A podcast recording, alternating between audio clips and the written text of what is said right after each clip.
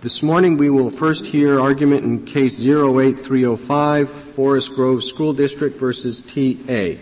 Mr. Feinerman. Thank you, Mr. Chief Justice, and may it please the Court. The 1997 amendments to IDEA prohibit tuition reimbursement awards for students who are unilaterally placed in private school without first having received special education services from the public school district.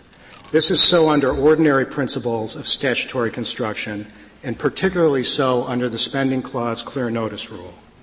Prior to 1997, IDEA did not expressly address tuition reimbursement for unilaterally placed students. In 1997, Congress added Section 1412A10C. In subsection 1, Congress provided that when the school district makes a free appropriate public education available, a FAPE, no reimbursement is allowed. And then in subsections 2 through 4, Congress addressed situations where courts and hearing officers may award tuition reimbursement and said that reimbursement may be allowed where the school district does not make a FAPE available to a student who previously received special education services from the public district. Congress said Mr. nothing. But the, the first provision that you read, sub 1, says that there will be no reimbursement if the agency has made a free appropriate public education available to the child and the parents elected to place the child in private school. But that if, if the agency made a free appropriate public education, and here, as I understand it, the school district said that this child was ineligible for special education. That's correct. So if the child was entitled to a free appropriate public education and didn't get it, then under this sub one, wouldn't the parents be entitled to tuition reimbursement? No. Uh, subsection 1 covers students who are provided a free appropriate public education. Subsections 2 through 4 address the other category of students. Well, that's your, not, what your construction, but couldn't this be read to say no reimbursement if, the word is if the agency, not so the implication is if the agency did not make a free appropriate public education available, then that, that might be the implication if there weren't subsections C2 through C4. Uh, so it's, it's the TA's argument and the government's argument that C1 sets forth a general rule.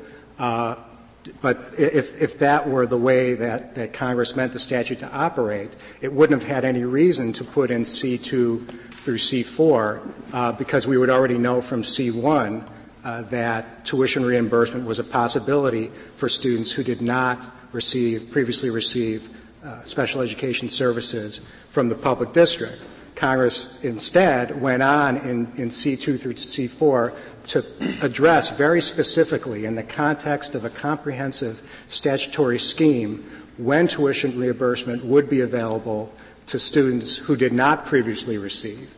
And Congress specified, after essentially being invited to do so in Burlington, which of those students could get tuition reimbursement. Uh, and the, the, the answer two, two through uh, four don't don't limit or contradict any explicit requirement of, of one. Oh no, it, one is only at, at most a negative implication, which which one would not draw in light of two two through four, is what you're saying. Yeah, that's exactly what I'm saying. And, and they deal with different sets of students. In one, the school district has made a FAPE available. In two through four, the school district has not made a FAPE available. Uh, and it, no mention is made of when a FAPE is not made available to a student who had not previously received. Uh, and under this court's decision in Arlington, uh, because those students like TA who had not previously received are not mentioned, Yet then, then, then what happens in a case which I think is like this one, where the child doesn't receive special education because the school has determined that the child is not eligible. So the child isn't getting public education, and in the parent's view, confirmed by experts, the child is in need of special education, can't get it from the public schools because they declare the child ineligible.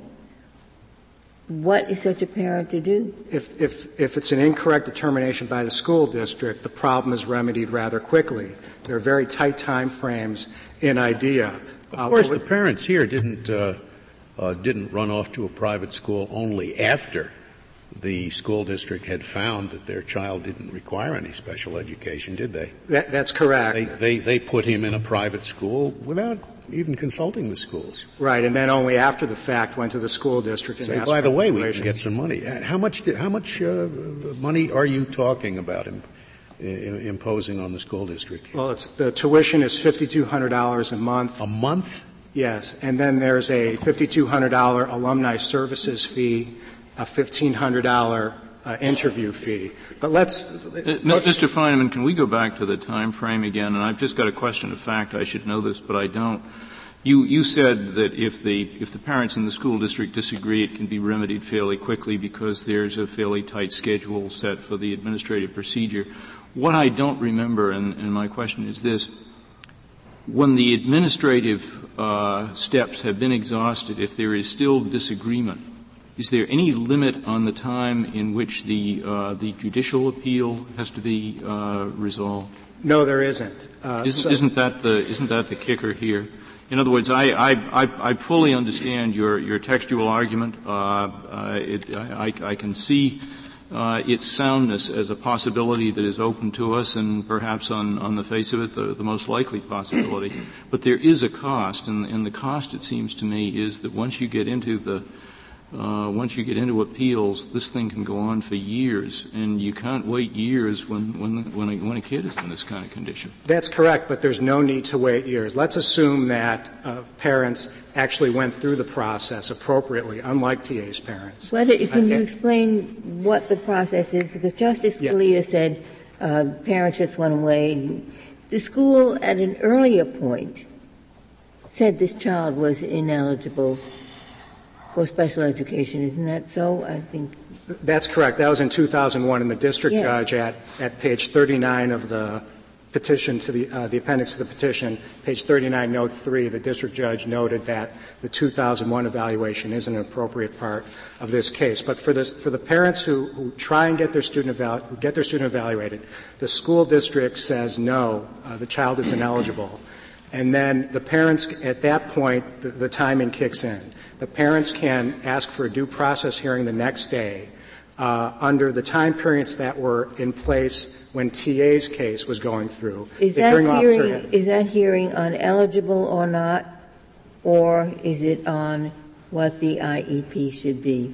Well, when, when, this, when school has said not eligible, is there is that question resolved first before we ever get to the IEP? I think in a situation where the school district finds the child ineligible and there's an appeal, both the eligibility and the appropriate placement are decided in front of the hearing officer. And there was a 45 day time period at the time TA's case went through for the hearing officer to make a decision. And then after that, well, uh, wouldn't the school say we we have no obligation to get up an IEP until the question of eligibility is determined. I suppose if the school district were to get a stay of the hearing officer's decision pending appeal to the district court, but that's not what happened here. What happened here is that the hearing officer decided on June, uh, January 26, 2004, uh, that TA was eligible. On February 19th, quicker than the 30 days allowed, Forest Grove School District proposed an IEP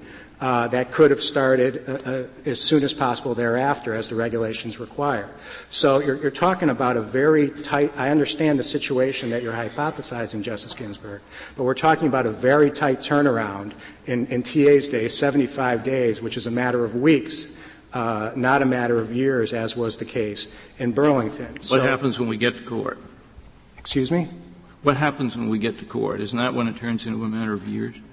It, it, turns into a matter of years, but in the interim, the school district, Forest Grove School District, while it was litigating in the district court, Forest Grove School District offered an IEP, and at that point, TA's parents could have tried the, t- the IEP out, sent the child to receive services in the public school district. The, the IEP, point, they did the IEP after the hearing officer was finished? Yes. Less than four weeks after the hearing officer was finished, Forest Grove uh, offered an IEP, and that's in the addendum to our reply brief. Okay, so, but I think we've got to assume that Congress had some concern uh, for the parents who correctly say this IEP is no good. It just can't be done in the in the the, the school system, uh, and and the kid needs a, a, a, special school. And in that case, maybe, maybe your answer may be that's the exceptional case, and it shouldn't drive the the the the, the, the inferences to be drawn from about congressional intent. But in that case, uh, if the if the if the district and the parents are at good faith loggerheads uh, it can go on for a long, long time, can't it? It can't go on for a long, long time if the parents file for a due process hearing. Uh, and then it could, if they get a, they no, get but they get the due process hearing. The, the, the, the ultimate result is the school proposes an IEP. The parents, based on what their experts tell them, say that isn't going to work. Uh, and the parents say the only way, you know, we, we can educate this kid without his falling behind more is to put him in a private school at that point, with assuming good faith here, uh, it seems to me you get into court uh, and it can go on for a long time if we accept your your analysis of the text. But but all the parents have to do in that situation is to give the IEP a try and send their child. Yeah, but doesn't that get to the point of, of something pretty formalistic? I mean, somebody in, in the brief said, you know give him one day under the IEP, uh, and and the if if you win, ultimately the check can be written, and that that can't be right.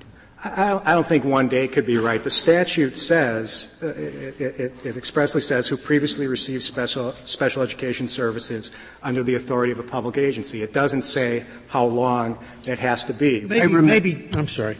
I, was, I, remember, perhaps incorrectly from the prior argument here, uh, that the period that they had to try out the school plan was 10 days?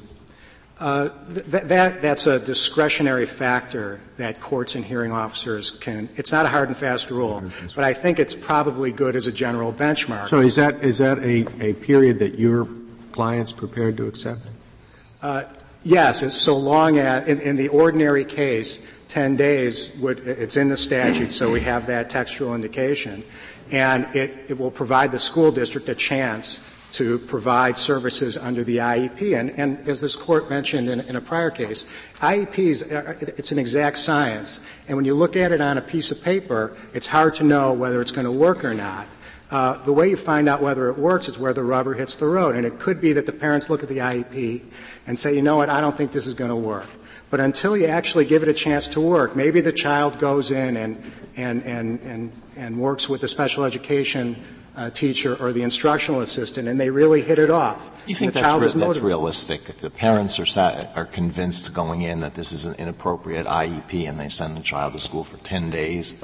Under the IEP, at the end of the ten days, they're going to say, "Oh well, we've completely changed our mind. Now we think this is a this is a good plan." It, it, it, it's certainly plausible in certain circumstances. You, you can't. it's it, it, may not happen every time. It may not happen half the time. Isn't it also plausible that the district will say, 10 days is not a fair trial for this system. This is a, a child with severe learning disabilities, and to give this IEP a fair chance, we need 10 months. At that point, those arguments can be made under C3 and C4 because at that point the child would no, the parents would no longer be categorically barred from seeking tuition reimbursement, and those are arguments that you can make to the hearing officer. But you are you are basically saying that the that the only necessary delay in order to satisfy a condition for eligibility, if the parents otherwise prevail, is a 10-day delay. That's that's basically your answer. I don't think I'm saying that. I'm saying that the school does not have to come up with an IEP. It could it could uh, tough it out and say we're going to rest on on our belief that this child does not need any special education, right? And unless the school proposes an IEP, the parent cannot come within, within subsection 2 by sending the kid to, uh, to get the special services. Well, I think that assumes that the school district is not going to abide by the order of the independent hearing officer. And, and this, in, in our case. But what about before? The, the whole point is there, under the words of the statute, as you have interpreted, there's a condition predicate that has to be satisfied. So to say that, to answer by saying, well, that assumes they won't obey the hearing officer, what about before the hearing even takes place? Right. The, before the hearing takes place, there is 45 days. Uh, and then, uh, well, the hearing, the, uh, there's a uh, request for a due process hearing. The, the hearing officer has 45 days. Uh, and then if the hearing officer says this child is eligible, district, you must uh, propose an IEP. The district has 30 days after that. Well, what happens to do what? To do what? Could, could the district appeal? That's the end of the road. Can't the district say the hearing officer's wrong? Absolutely, the district can appeal. And if it does, does it have to take any action in the interim? I, I suppose it, it yes, if unless it gets a stay of the hearing officer's uh, ruling, but that didn't happen here, and I'm not aware of any cases where it did happen. In this case, there was there were two tracks. The hearing officer said TA is eligible, prepare an IEP. The district said I disagree. I'm going to appeal to the district court, but in the meantime, within less than 28 days, the district prepared an IEP and offered it to TA, and at that point, TA could have accepted the services, thus rendering him eligible uh, for tuition reimbursement. So, so just to get back to your answer to Justice Scalia, what if this, this the school board just was adamant that he's not entitled to any, to any uh, special education, and just maintained that position throughout the litigation? Uh, it, it, I think the assumption is that the school district would not abide by a lawful order of a hearing officer. Well, they got to stay, and they wanted to appeal it. And if they did, what happened? In that situation, there would be no, and I'm not aware of, of that situation. They don't have happened. a risk under your view of the law, as I understand it. They could they could take that position, and they would never be never be liable. There would be a delay in, in, in that situation, but I, am not aware of any case where that situation, where a school district no, just that, was obstreperous. That's the consequence of your, your position, as I understand it, that they could do that and they would not have any risk of liability. I, I think that's a hypothetical risk, because again, I haven't seen any situations where that's actually occurred. Well, but it's, it's not that hypothetical when they're, when they're two prongs. Number one, the school has to agree first the, with the diagnosis, in which, in this case, they didn't even do that. They, they had good faith disagreement. Second, they have to have an adequate uh, IEP. So there, there are two conditions. That's true, and I, and I think I think the answer to the question it's it's real. This is really a legislative question. Perhaps Congress ought to further amend the statute to say in those situations where a school district is being obstreperous and refusing to comply with the hearing officer's order, in those situations there's going to be an exception to the exception. Uh, but it's not it's not the statute that Congress wrote. Congress Listen, wrote your interpretation of the statute create an incentive for the school board to just say we'll never provide an, uh, any kind of education, special education. We'll just tough it out. If, if a school board can't lose, they can't be liable if they do that. If I understand you correctly. I, I, suppose hypothetically it does, but in, in, in, my, my understanding is that that just doesn't happen in, under, in Schaffer versus Weast and other cases. Would, the, the would you be surprised to find a court decision which says that when the reason that the plaintiff cannot comply with the uh, requirement that, that he first uh, be in a plan, when the reason is, is the district's refusal to abide by an order to, pre- to, to prepare a plan, that, uh, that subsection 2 uh, uh, does not apply. There, there you can't profit by your own, uh, by, by, by your own malfeasance. That's correct, and I, th- I don't think there could be reimbursement under subsection 2. Perhaps if there were a parallel Rehabilitation Act claim under 504, that might be a vehicle to get relief in a situation where the school district is acting as horribly as being hypothesized. But, uh, but not under you don't think you don't think a court could say the only reason these people could not comply with two is that the school district made it impossible by not complying with the order to provide an IEP, and therefore uh, they they can recover for the private placement. It, it's conceivable that, that a court could hold that. I think it's more than conceivable. I know a lot of courts that would hold that. But your position is that there are basically two situations. One, the situation in which there uh, is an administrative order to do an IEP, and the school district says, no, we won't do it. Millions for defense, we're going right into appeal, and we're not going to prepare the IEP. In that situation, as I understand it, you're saying the parents have no way of getting relief under the statute. In the case in which there is an order for the IEP and the school district prepares the IEP, even though the parents think it will be inadequate, uh, there in fact is a ready remedy subject to two delays. One, the time to prepare the IEP, and two, 10 days to give it a try before the parents take the kid out of school. That's basically the scheme that you're proposing that the statute provides. Is, is that correct? That's the scheme that Congress wrote in the statute, yes under under C2, and it has to work that way uh, because I, I, I want to come back to a to a point that was aired in the briefs, which is TA's argument and the government's argument rests upon the notion that Section 1415 I2B3 gives hearing officers the authority uh, to award tuition reimbursement. That provision doesn't give hearing officers any authority to do anything, let alone to uh, award tuition reimbursement. The only provision in IDEA that gives hearing officers the authority to award tuition reimbursement is 1412 A10 C2.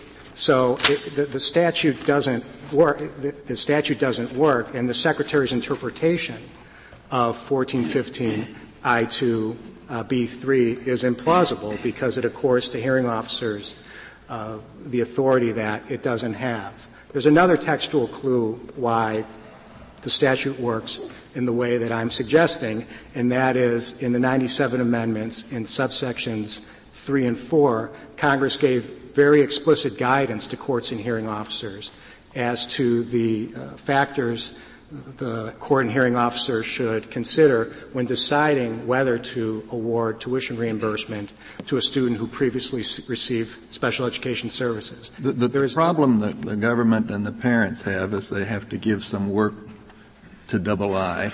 Uh, under, under their view, double I doesn't seem to do much work. The problem with your position is that it seems in a way formalistic and in some cases to encourage intransigence. Um, if we adopted a presumption that the school district's diagnosis was correct and a presumption that it's um, if, if, there was a diagnosis of, disability, uh, that its uh, individual education program was adequate. Um, that would, it seems to me, not be all you wanted. It would ameliorate the position of the school district. Would we have authority, do you think, to adopt such a presumption? I think the, court already has adopted that presumption uh, in Schaffer versus Weast. Uh, school districts are presumed uh, to be acting in good faith. Well, th- this would be a clear and convincing evidence presumption that the, that the, that the IEP is that the school district uh, designs is right, that its diagnosis is right. That's not all you. That's not all you would be asking for. Well, I, but would we have authority to do that if we were to reject your interpretation of the statute?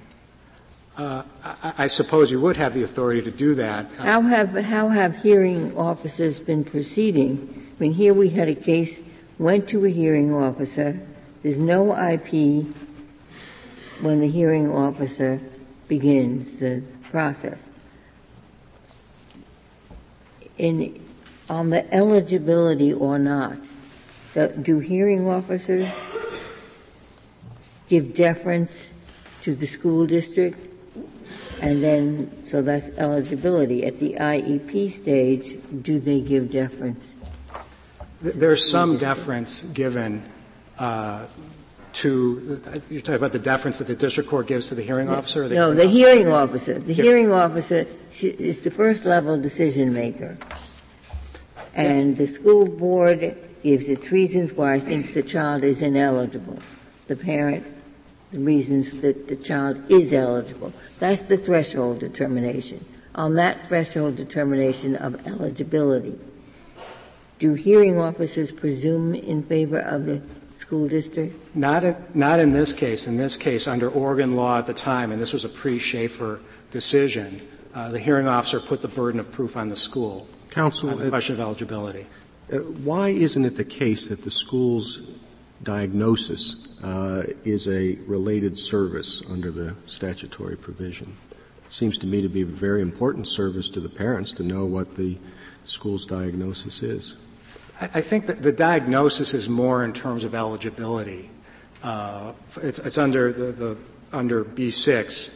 Uh, the hearing officer can decide can consider issues of identification, eligibility, and placement. No, I'm talking about what the parents received.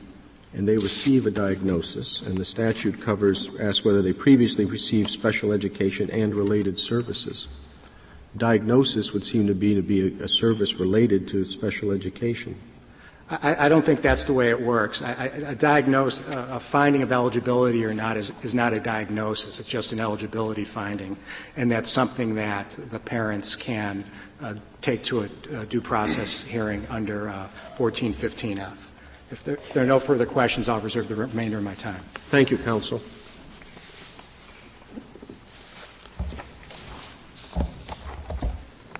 Mr. Sammons. Thank you, Mr. Chief Justice, and may it please the court. The school district in this case improperly denied TA, a child with a disability who had always been enrolled in public schools, access to all public special education services. It asserts that because its wrong eligibility determinations prevented TA from receiving special education services, it is immune from reimbursing TA's parents the cost of obtaining those services from another source. What's wrong with 10 days? I mean, it's, it's, it's a big expense you're asking the school district to incur that will take away funds from other programs, and all, all they're saying is give it a try for 10 days, um, and if it doesn't work out, then you can go. There, I think there are several problems with that reading of the statute, Your Honor. First of all, the 10 day period that's referenced in subsection C3 refers to the amount of notice that a district needs to receive before a child is removed uh, from oh yeah the first day first, first, day you say look we don't think this is going to work out so we're notifying you what we're going to do. And they say well you've got but, to do that 10 days and they said okay 10 days. But that's that's simply not the way these things work as a general matter. Let me just point out a few things about the, the normal process of developing IEPs and, and again here the child never even got that far but um, typically IEPs are developed at the end of the, the of a school year for the following year and the parents at that point have a period of time in which to decide to go along with that plan or to give notice and then make alternative arrangements.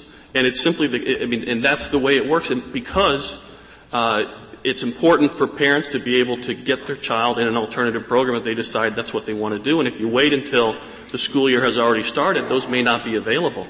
Um, and the 10-day notice requirement. No, I suppose that's right. But once the law is clarified, uh, schools that specialize in, in treating these uh, kids would be able. They'd, they'd, understand as well, and they'd understand you've got to.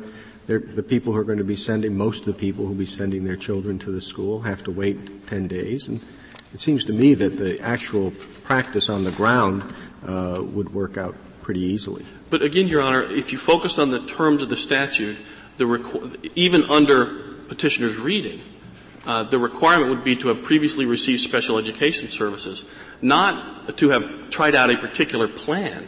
It may be the case that the plan for the upcoming year is, is very different than the plan for the prior year. Uh, perhaps they'd had another assessment and they had substantially changed the. But which way does that cut? Seems to me that cuts the other way. Here's, well, a, here's a new plan. We've worked on it. Here it is uh, at least give it 10 day, two school week tries. I, I, think the way that cuts, Your Honor, is, uh, is that that reading of what you were positing, I, I, guess, in this exchange, what Congress might have had in mind. It's not what they said in the statute. They did not require parents well, I, to try out a particular plan, just at some point in time they had previously received special well, education services. With respect, counsel, what Congress provided is that the uh, uh, child must have previously received special education and related services. That's right. Well, I think they did provide that you've got to try it out at least for a, a, minimal period. But not the particular plan that's the subject of the IEP, Your Honor. That that connection does not exist in the statute, and um, and we think it's counter to uh, uh, what Congress. Ha- well, so what type of special education services do you think do count as having been previously received? Well, well, if I if I may, the way we read uh, this provision, and it's set forth on pages three and four of the addendum to the blue brief and we think it's important that we read this as a whole and in context, is that um, subsection C1 provides the general rule to govern the payment of private school tuition based on a unilateral placement by the parents. And subsection C1 creates the only express limitation on the right to reimbursement, and it does so only in instances where the school district has provided a free and appropriate public education. We think subsection C2, C3, and C4 work together to govern the subset of cases that Congress was most concerned about and that in fact are the most common scenario uh, in which these disputes have arisen. Except that you're reading C1 to say something that it doesn't say. It, it just says you don't have to pay uh, if the agency has made a free, appropriate public education available. That is and what it, you read it to say you must pay whenever it hasn't made, and, and it, it just doesn't say that. It, it, it, it's a safe harbor for the school district. It says so long as you've made a, uh, an appropriate public education available, you can't be liable for any, any private school tuition. Now you want to expand that to say, and whenever that condition doesn't exist, you are liable. But it, it really doesn't say that, and, and, and the later sections uh, suggest that it, it meant not to say that. Well, that's where we part company, Your Honor, because in fact, that negative inference that you referred to is precisely what petitioners attempt to read into subsection C2. There's nothing in subsection C2 that provides any restriction on the ability to obtain reimbursement. It is written well, in, in reading, in reading it that way, you are reading the phrase who previously received special education services to mean also who previously did not receive special education services? No, Your Honor. We are simply not reading that language, who previously received, to be a condition precedent.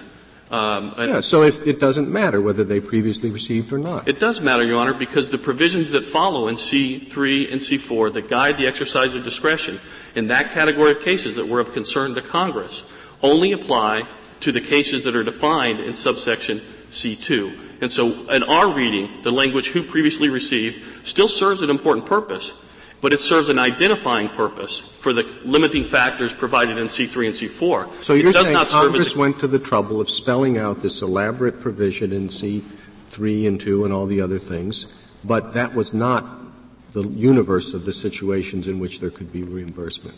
They went to that trouble, but then at the end you want to say or some other provisions or some other circumstances. Well, that's right. We think that Congress was focused on a particular uh, set of cases where problems had arisen, and that's where you already had a child in the process of receiving special education, and you had parents who removed the child out of that process without giving adequate notice, and thereby short-circuiting, excuse me, short-circuiting an ongoing collaborative relationship that Congress wanted to preserve. Yeah, but, but if, if you avoid that collaborative relationship entirely, and just run off to a prior uh, to a, a, private school right away, you get reimbursement. Why? Why? Well, you don't automatically get Congress, reimbursement. Huh? You, you, don't. You don't automatically get reimbursement. There's just no categorical bar to seeking reimbursement. You still have to show it's an appropriate remedy, which always has been understood to require a showing that the parents acted reasonably and in good faith, and that they were sincere in their efforts to obtain services from the school. the alternative.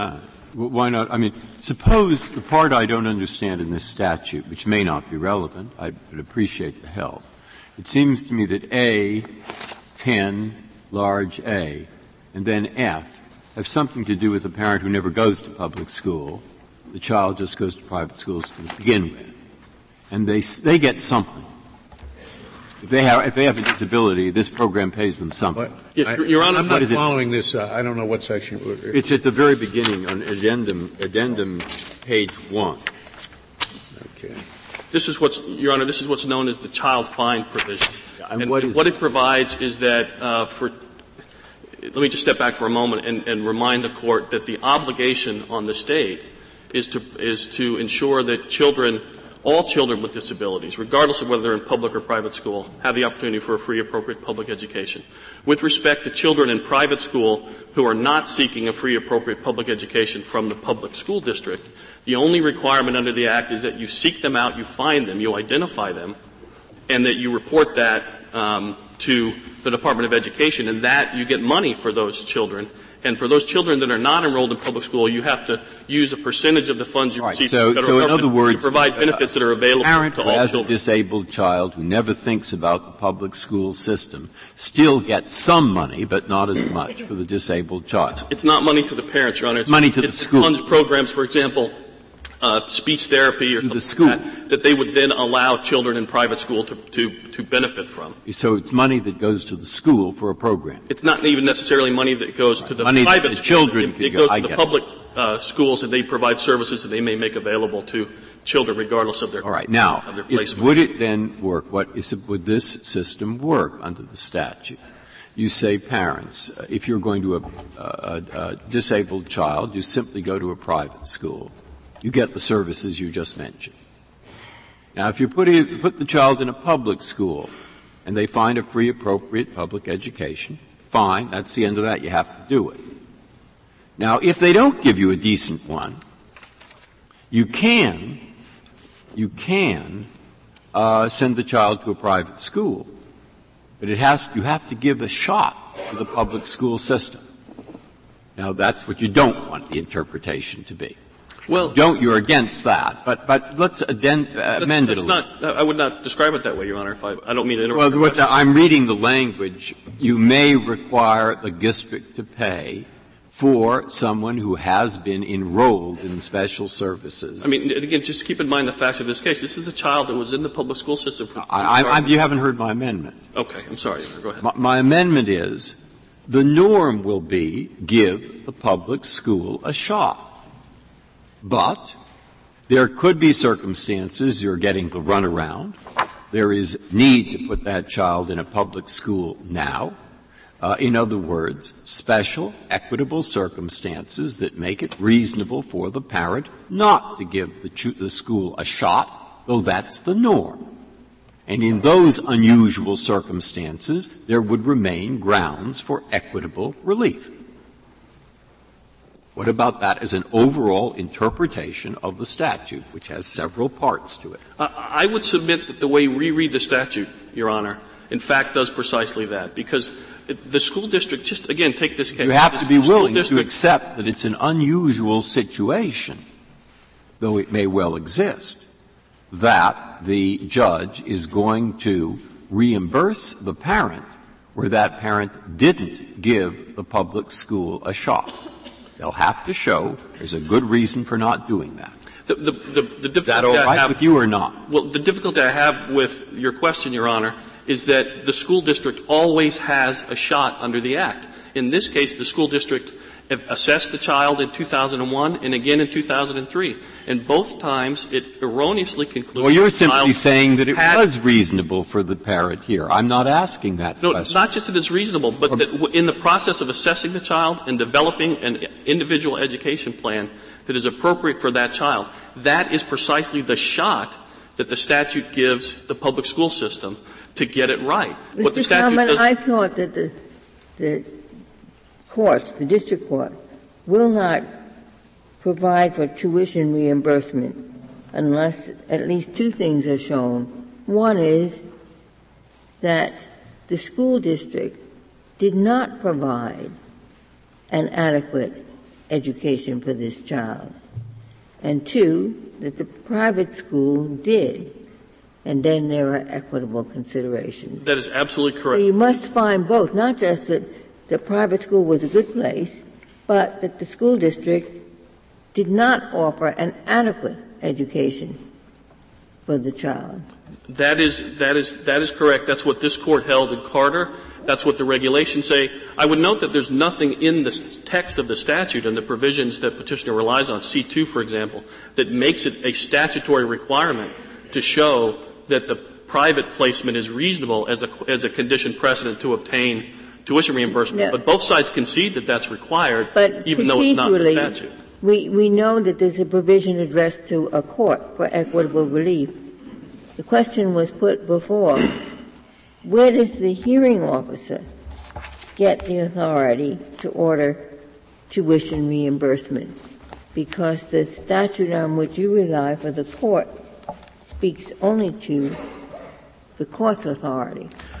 Thank you, Your Honor. I'm, I'm, happy to answer that question, but petitioner makes this a centerpiece of their reply brief, and I think they just misread the statute.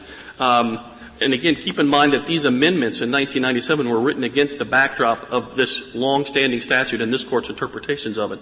The, the most direct place where the statute provides hearing officers the authority to uh, address reimbursement claims and to award reimbursement, and this is on page 9 of the addendum in the blue brief, is 1415b6.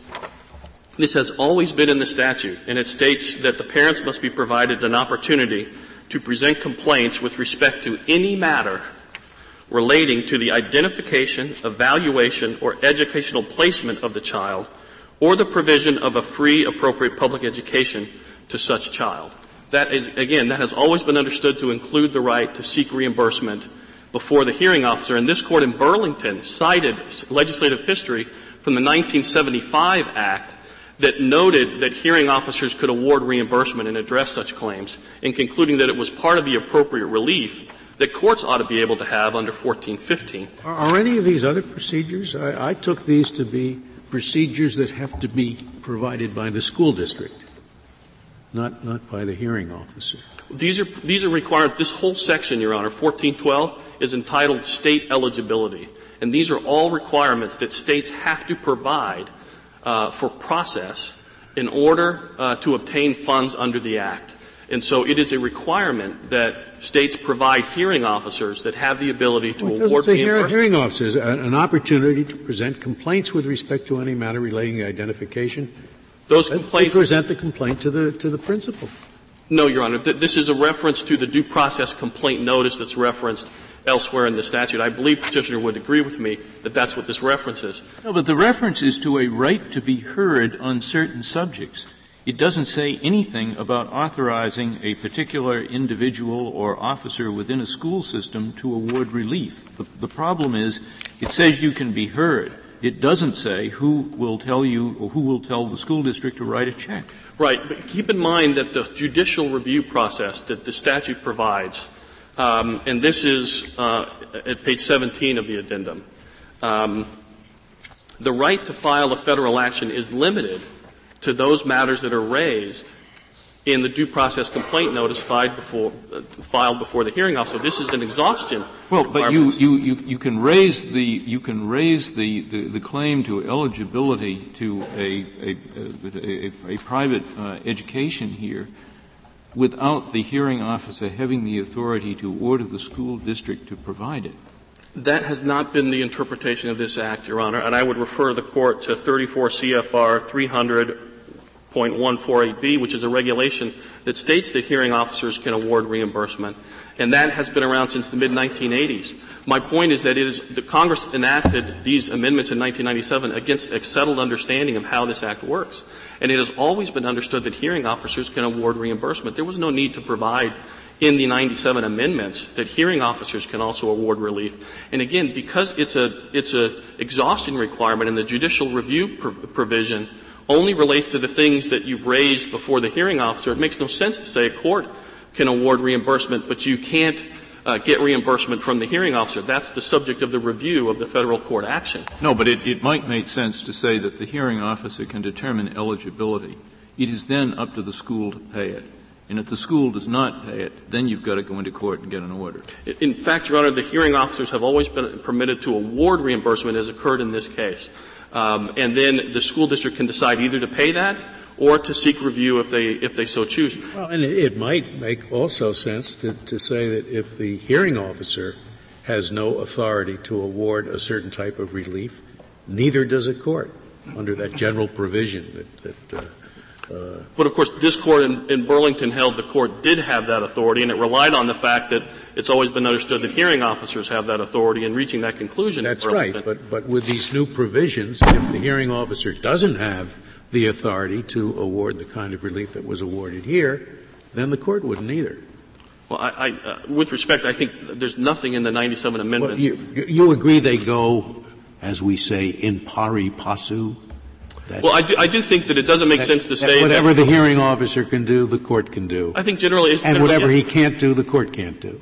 I, I, think they ought to be read together, yes, Your Honor, but I think they ought to be read to provide for the authority to provide um, tuition reimbursement. One statutory point I would like to make, Your Honor, um, is that under petitioner's reading of the Act, if you read C2 to be an, that, that reference to who previously received to be an absolute precondition, then I, I think it's the case that C1 has no meaning whatsoever. It does no work under the Act at all. Whereas on our reading of the statute, C2 still does work. It's not a precondition. It doesn't do the work that petitioner suggests. It does a more limited, serves a more limited function.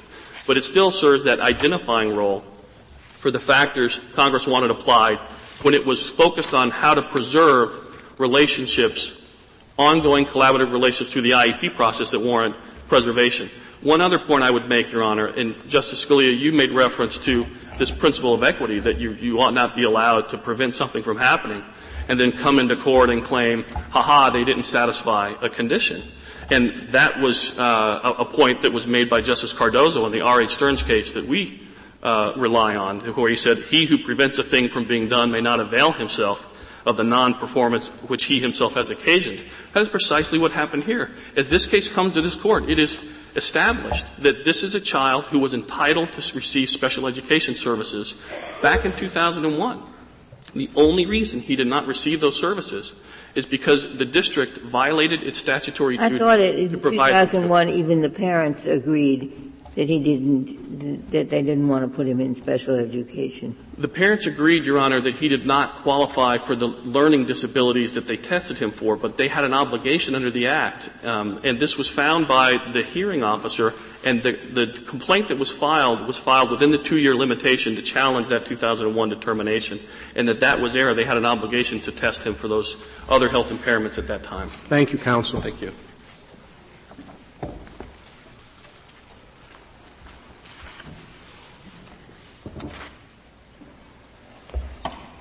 Mr. Miller?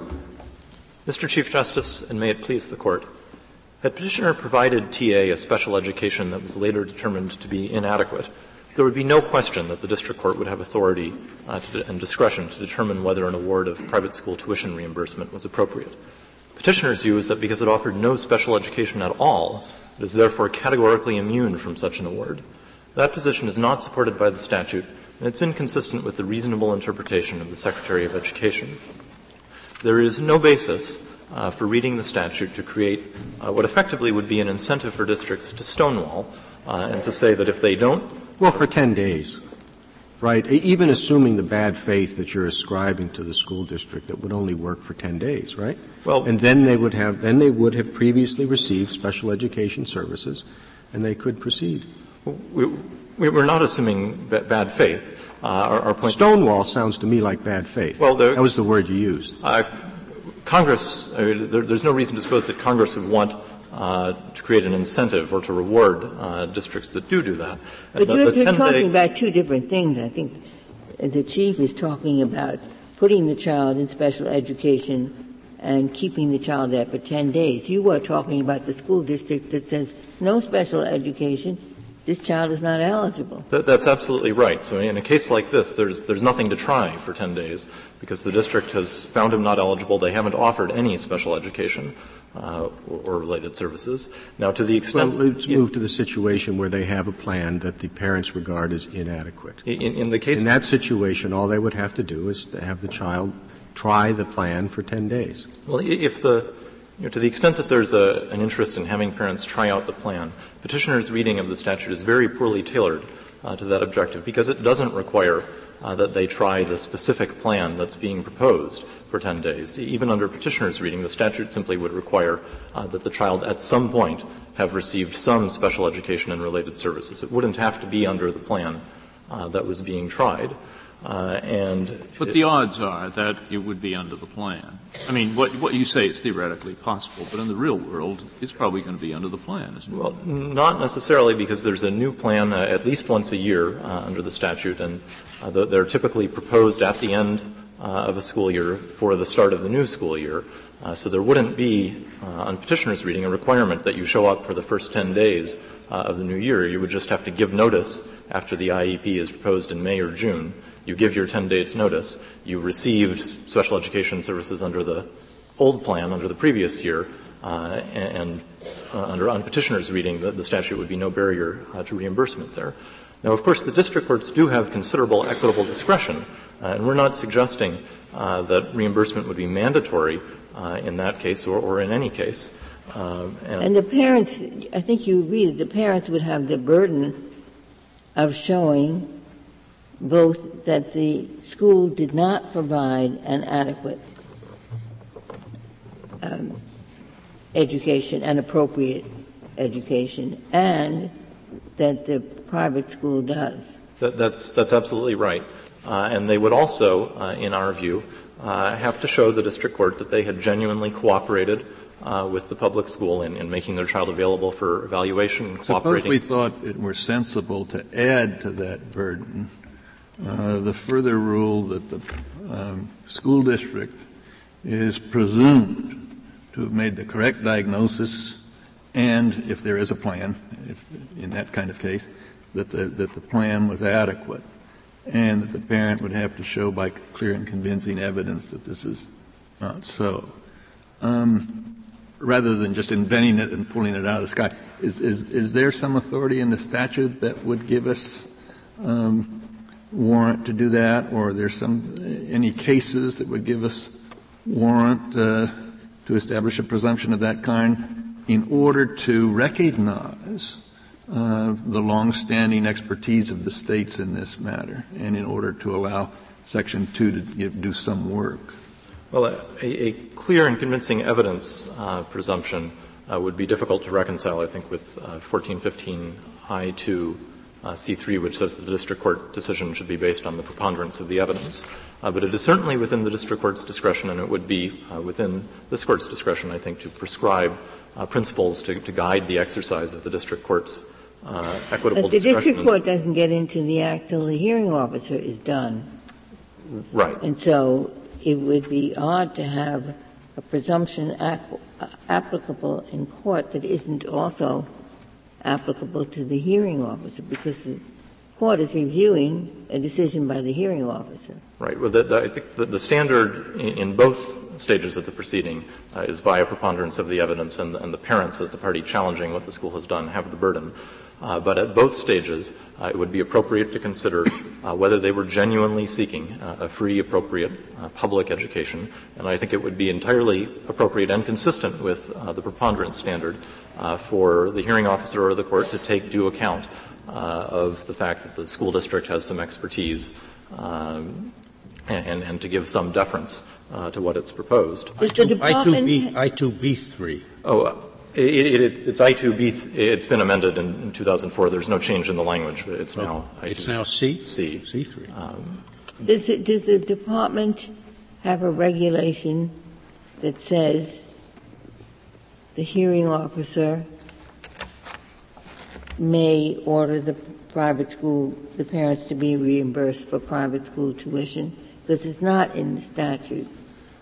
The, 34 CFR uh, 300.148b uh, says that disagreements between the parents and a public agency uh, regarding the availability of a program appropriate for the child and the question of financial reimbursement uh, are subject to the due process hearing procedures. Uh, so yes, that regulation uh, gives hearing officers the authority uh, to award reimbursement, as indeed the hearing officer had done in Burlington. Uh, Burlington was a case where the reimbursement award was made in the first instance uh, by a hearing officer, and of course the court held that that was appropriate. and counsel, this is spending clause legislation. Do you have any rough idea of how much of the obligation incurred by the states is reimbursed by the federal government? What percentage? I think uh, of the, the additional costs uh, of treating special education children above those of, of educating uh, other children, uh, I think approximately 10 percent, uh, 10 to 12 percent is reimbursed by the federal government. Um, so if this interpretation vastly expands the liability of school districts in that particular area, isn't that a consideration we should consider? Since they accept, the states accept 10% of the funds to incur these obligations, and then you're expanding the obligation in a way that we may at least find uh, is ambiguous. Isn't that a pertinent factor? There's no basis for supposing that there would be a vast expansion of liability, and there are some statistics on this in the National Disability Rights Network's amicus brief at pages 13 and 14. Uh, of about 6 million uh, children in the United States who are receiving special education, uh, barely 1% of those are in private placements, and the vast majority of those are agreed upon placements uh, between school districts uh, and the parents. So this sort of unilateral private placement is quite rare because, of course, the parents uh, do it at their own financial risk. And so there's a real uh, barrier to parents doing it because they have to be pretty sure uh, that they're right and that they're going to be able to meet uh, the demanding standards of uh, satisfying the district court that an award of tuition reimbursement is appropriate. And if they if don't do that, they're going to be. If the parent's entitled and the child's entitled to the special education, and the school doesn't give it, and there are two schools, private schools in the community, A and B, a charges, what is it, $5,200 a month tuition. Uh, the other is considerably less. Uh, they both have adequate um, uh, programs for the child. Is the hearing examiner entitled to reimburse only for the lower amount? Right. Or is the parent entitled to send the child to the to the more expensive school? No, no. What this court said in Carter is that uh, it's appropriate for the hearing officer to take into account whether the cost of the private education was unreasonable. Uh, so in a situation where you had two basically equivalent schools, that, that would certainly be an appropriate thing for the hearing officer to take into account in limiting uh, or denying reimbursement. Well, there could be, I suppose, an order that any tuition in excess of a certain amount would be the parent's responsibility. That, that, that's right. That, that would be within the discretion uh, of the hearing officer. And when, when, in a case like this, where you have a residential uh, placement and the residential component of it, uh, there's been no suggestion that that was had some educational purpose or was part of providing an appropriate education.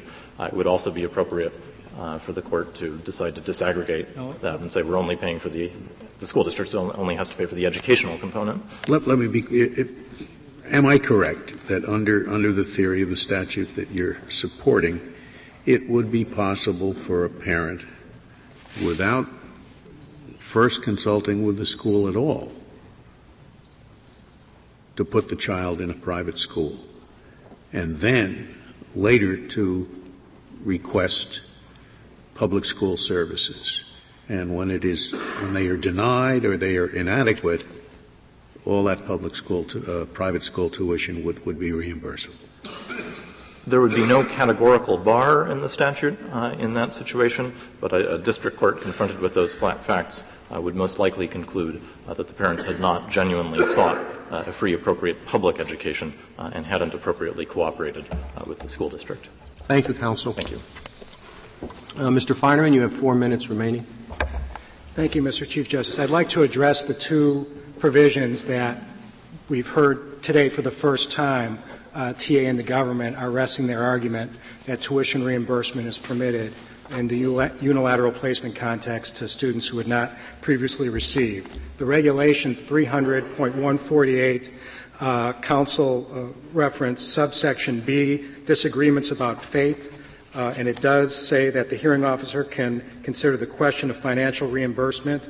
In the very next subsection, C is entitled reimbursement for private school placement, and that provision speaks only to uh, students who previously received special education and related services where, the where authority of the public agency. This isn't in, this this regulation was brought up at argument. It's not in any of the addendums. Uh, but I, I, would direct the court's attention to subsection C of 300.148.